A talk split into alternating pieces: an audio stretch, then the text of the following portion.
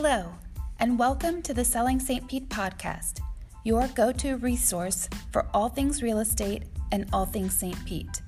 I'm your host, Nicole Sanchez.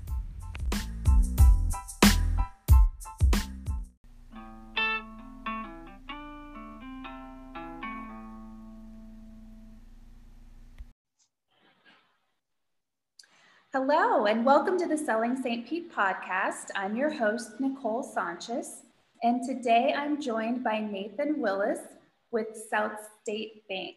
Thank you for joining me. Thank you so much for having me, Nicole. Absolutely. Happy 2021. Yes, you as well. so, today we're going to be talking about um, a special program that you offer, which is uh, for physicians. And um, can we talk a little bit about what the requirements are um, for this physician's loan? Yes, they have to be a, a physician or a orthodontist or a dentist or a veterinarian. These qualify under a special program that we've designed for medical uh, professionals. So if they have a 700 credit score and better, they can get 100% loan to value on a home. So that will take them up to like $550,000, 100%, or 100% up to $750,000 if they have 720 as a score. So these scores are important because they're putting literally nothing into the home. Wow, that's great. And I know that that can be challenging sometimes um, for physicians to qualify for a loan because with student um, student loans, you know, counting against your income, and oftentimes it's not unusual for a physician to have six figures worth of student debt, you know, yes. because of so many years of schooling that it can make them hard to qualify for a, a conventional mortgage. So um, this is a great um, program for people who you know may not qualify for a traditional loan but you know are have are have employment and are um, working as a physician yes that's true and the nice thing about the loan is that there's no pmi that you would normally have on any loan that's less than 20% down and so that PMI is a huge advantage and um, saves them sometimes hundreds of dollars every month. absolutely. Um, easily a couple of hundred dollars a month, I would think, with depending on the uh, amount of the loan. Exactly. So, um, given that said, how is income determined when you're when a doctor is qualifying for this loan? Sure. We will base it on their gross salary that they are going to make we will subtract out, of course, the expenses like car notes or any other loans or student loans. All of this really works. Let's say they're coming from residency making $58,000 a year. They get their first contract with the hospital or clinic. It's usually 200 to $300,000 for most physicians. This is a huge exponential jump in their income. At 58,000, they were managing a car payment, this and that. So with this added jump, we have hardly any trouble qualifying any position for a student loan, or for a, excuse me, a physician loan. And so that's one of the main things. As long as they have solid credit and no bankruptcy, that works. Now, for a doctor that may be starting their own private practice, are there additional um, steps that they have to go through in order to qualify for a loan like this? That's a good point because the only one that could start their own practice is someone who's already established. And so we will look at their client base and what their projections are. And it's a case by case determination because let's face it, many people start businesses in America and fail in the first two years. So we have to have a reasonable uh, a feeling of certainty that they can make their payments and be comfortable. Okay. And I would imagine, you know, for someone that maybe has their own practice, but they're a couple of years in, would that be more like a, a self employed loan where you provide a couple of years of taxes? Um, exactly right. They have to have if they're already in their practice, we'll definitely want to see two years of, of their taxes to prove that they're stable and they are in a growth type mode. Okay. And um, does the physician have to be employed at the time of the purchase? That's a great question. They do need to have an employment contract. Very important. So we project all of their, their uh, debt ratios on this contract. Let's say, for instance, they're graduating the 1st of May. They're looking to move to Atlanta, Georgia. They need a home. They found a home, but they really won't start work until the 1st of September. We have a problem. So the only way that we can solve that is we give them a 60 day gap. We can close that loan 60 days before they start their contractual new job. And so let's say that would be the 1st of July. So if they can put together a sales contract that will allow the, the seller to let them not close until the 1st of July, which is rare at this time of year, that would be workable. But say if they get out at May, that's more reasonable that a seller would allow them to wait until the 1st of July. So we give them 60 days before they even start work and they can get a loan and close that loan and move their family into that home. It's a beautiful thing. We move people all over the country that way. Okay. Yeah, I would imagine for doctors that are relocating that this could be a great product um, because in a market like we have where it may be difficult to find the inventory that you're looking for, you know, having the flexibility of having those 60 days could really benefit. Someone. It's huge. Yeah. And um, so in order for that to happen, they would just need to present the contract um, for that they have with the hospital. Right. Two things are needed. Uh, they'll need their license and they'll need that contract fully executed. Not just a contract, with the names signed on both sides from human resources and from the doctor. That okay. becomes as good as gold for us moving forward. Okay. And um, so, can we talk a little bit about how this product differs from a conventional loan? Sure. We've mentioned there is no PMI. Mm-hmm. That's beautiful. And also the fact that they can put zero down. I've had doctors who have nothing but closing costs left, and maybe it's five to ten thousand dollars, depending on the size of the home. They can leverage that into the contract, and the seller would pay their closing costs. Literally, I've had doctors go from residency into a half million dollar home and literally put nothing more than maybe an appraisal cost or starting their insurance into the whole deal. It's an amazing product when you look at it that way. Wow. Are you able to roll in closing costs into the loan itself? No. Okay. No purchase in America can you roll purchase closing costs into the loan.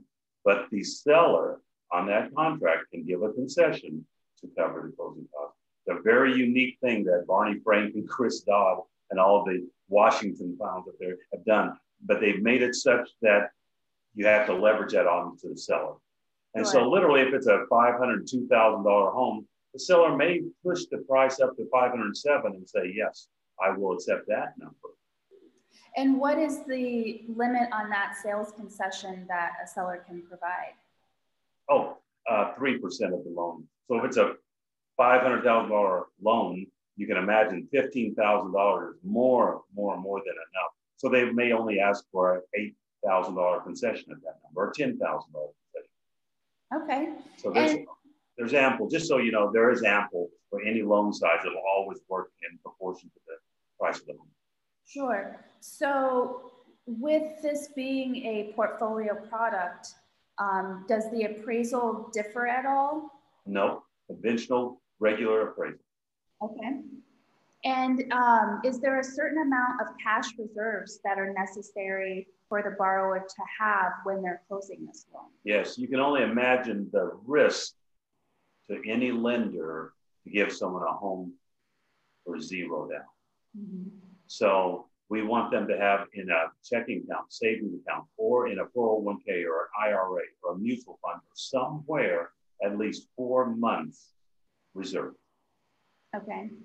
Then when you get into higher end products, you get over 750,000, then we may want six months reserve. Over a million or a million and a half, we might want nine months reserve in an account somewhere. They don't have to pledge it or anything. It has to be available to them because in 18 years of doing this with doctors, I've had one, only one default on a loan in this country. And that is unheard of. With all the hundreds and hundreds of deals you're going to do in that many years.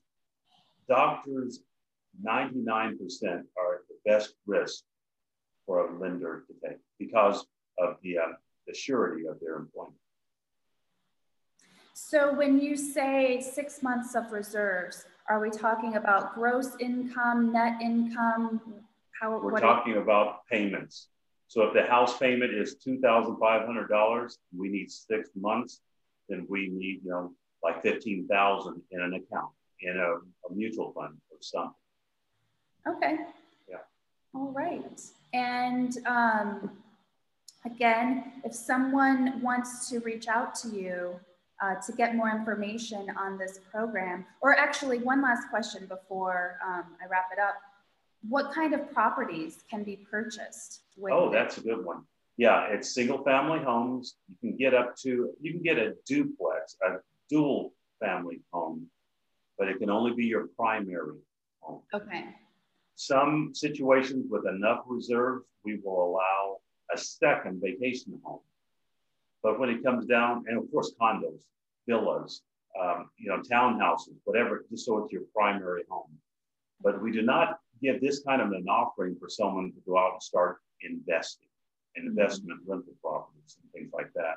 But um, vacation homes, second homes are usually not considered. But if they have substantial reserves and they have uh, proven certain limits, you know, and exceeded certain limits considerably, we, we will do a, a vacation home here. And is this available as a fixed rate mortgage or adjustable rate? Good point. It is also available from uh, in a 30 year, 20 year, uh, 15 year fixed, and also in a seven year, five year, 10 year fixed period arm. So those work.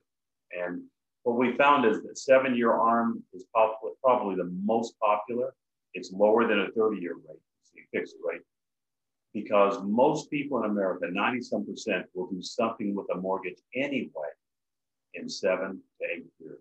That's just statistically the average around the country. So we know that seven years is pretty a pretty good amount of time. You know that it's fixed at whatever three percent, and you, you're secure in that because most people will either build, remodel, or you know buy another home in seven to eight years in America today. Is this available for new construction? Oh, new construction, yes. We do it for new construction up to uh, the $550,000 threshold uh, with 10% um, down. Okay. We prefer 10% down. And with that, they'll have no PMI, but they'll have the six month reserve because you're, you're, you're giving them money for something sight unseen. Mm-hmm. No one knows anything about whether this project will conclude. That's why you see very few banks even lending on construction loans anymore at all. Right. It's the riskiest proposition. So. so for new construction, does it operate as, say, a, a construction to perm loan? Yes. Okay. Yeah. Where they'll get so, draws at different. Yeah, they have draws, and then when it's completed, they have their fixed rate, they're going on or they're on, whatever, and it converts automatically one-time close, very nice.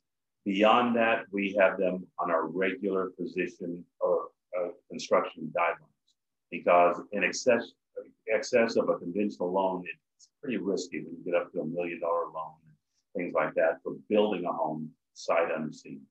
There's a lot of risk. And how does the interest rate um, for this compared to a conventional loan? It may be a little bit higher but then again, the premium is such that what they're getting as a result is better than anything they can find it elsewhere. I mean, not that other banks don't do physician loans, naturally they do, but few do that. Right. If You have that portfolio. And even though the interest rate may be higher, you're probably offsetting some of that cost because you're not paying PMI, which exactly. You know, a couple hundred dollars a month makes a big di difference in that payment. Exactly. If they can go into a jumbo loan, which every jumbo loan is minimum, minimum 20% down anywhere in America. They can go into an $800,000, $900,000 loan. Think of that with only 5% down. Unheard of. Five percent down is all they have to put down, and they get no PMI. That's a five hundred dollar PMI at that. point. five hundred dollars a month. That's six grand a year. It, it's huge. So yeah, so they're not going to get two point eight. They'll get three point two. Who cares? it's it's awesome for what they get for five percent down. Yeah. So if people would like to reach out to you um, about this loan, how can they get in touch with you? They can call me. My cell phone, I answer all week long, all day long. And it's 260 418 3742. Outstanding. And I will make sure that I put that in the show notes. And um, thank you again, Nathan. I will do anything for anyone, any physician, any doctor, and anyone at all. But uh, especially in that niche, we'll make sure those families get into their home on time, this time, next time, every time. Outstanding. Well, thank you so much for joining me today and sure. talking about this program. And hopefully, we can help uh, a lot of physicians, doctors, veterinarians, um, health professionals that are moving to the area. That's awesome. Thanks so much. In the area. Yeah. Thank you so much we have a lot of growth here, specifically in St. Pete with the hospitals. Sure. I know Bayfront and St. Anthony's are constantly expanding. So it's definitely a need that I'm sure a lot of people are looking for. Exactly. Exactly. All right. Well, thank you so much. Thank you very, very much for this time.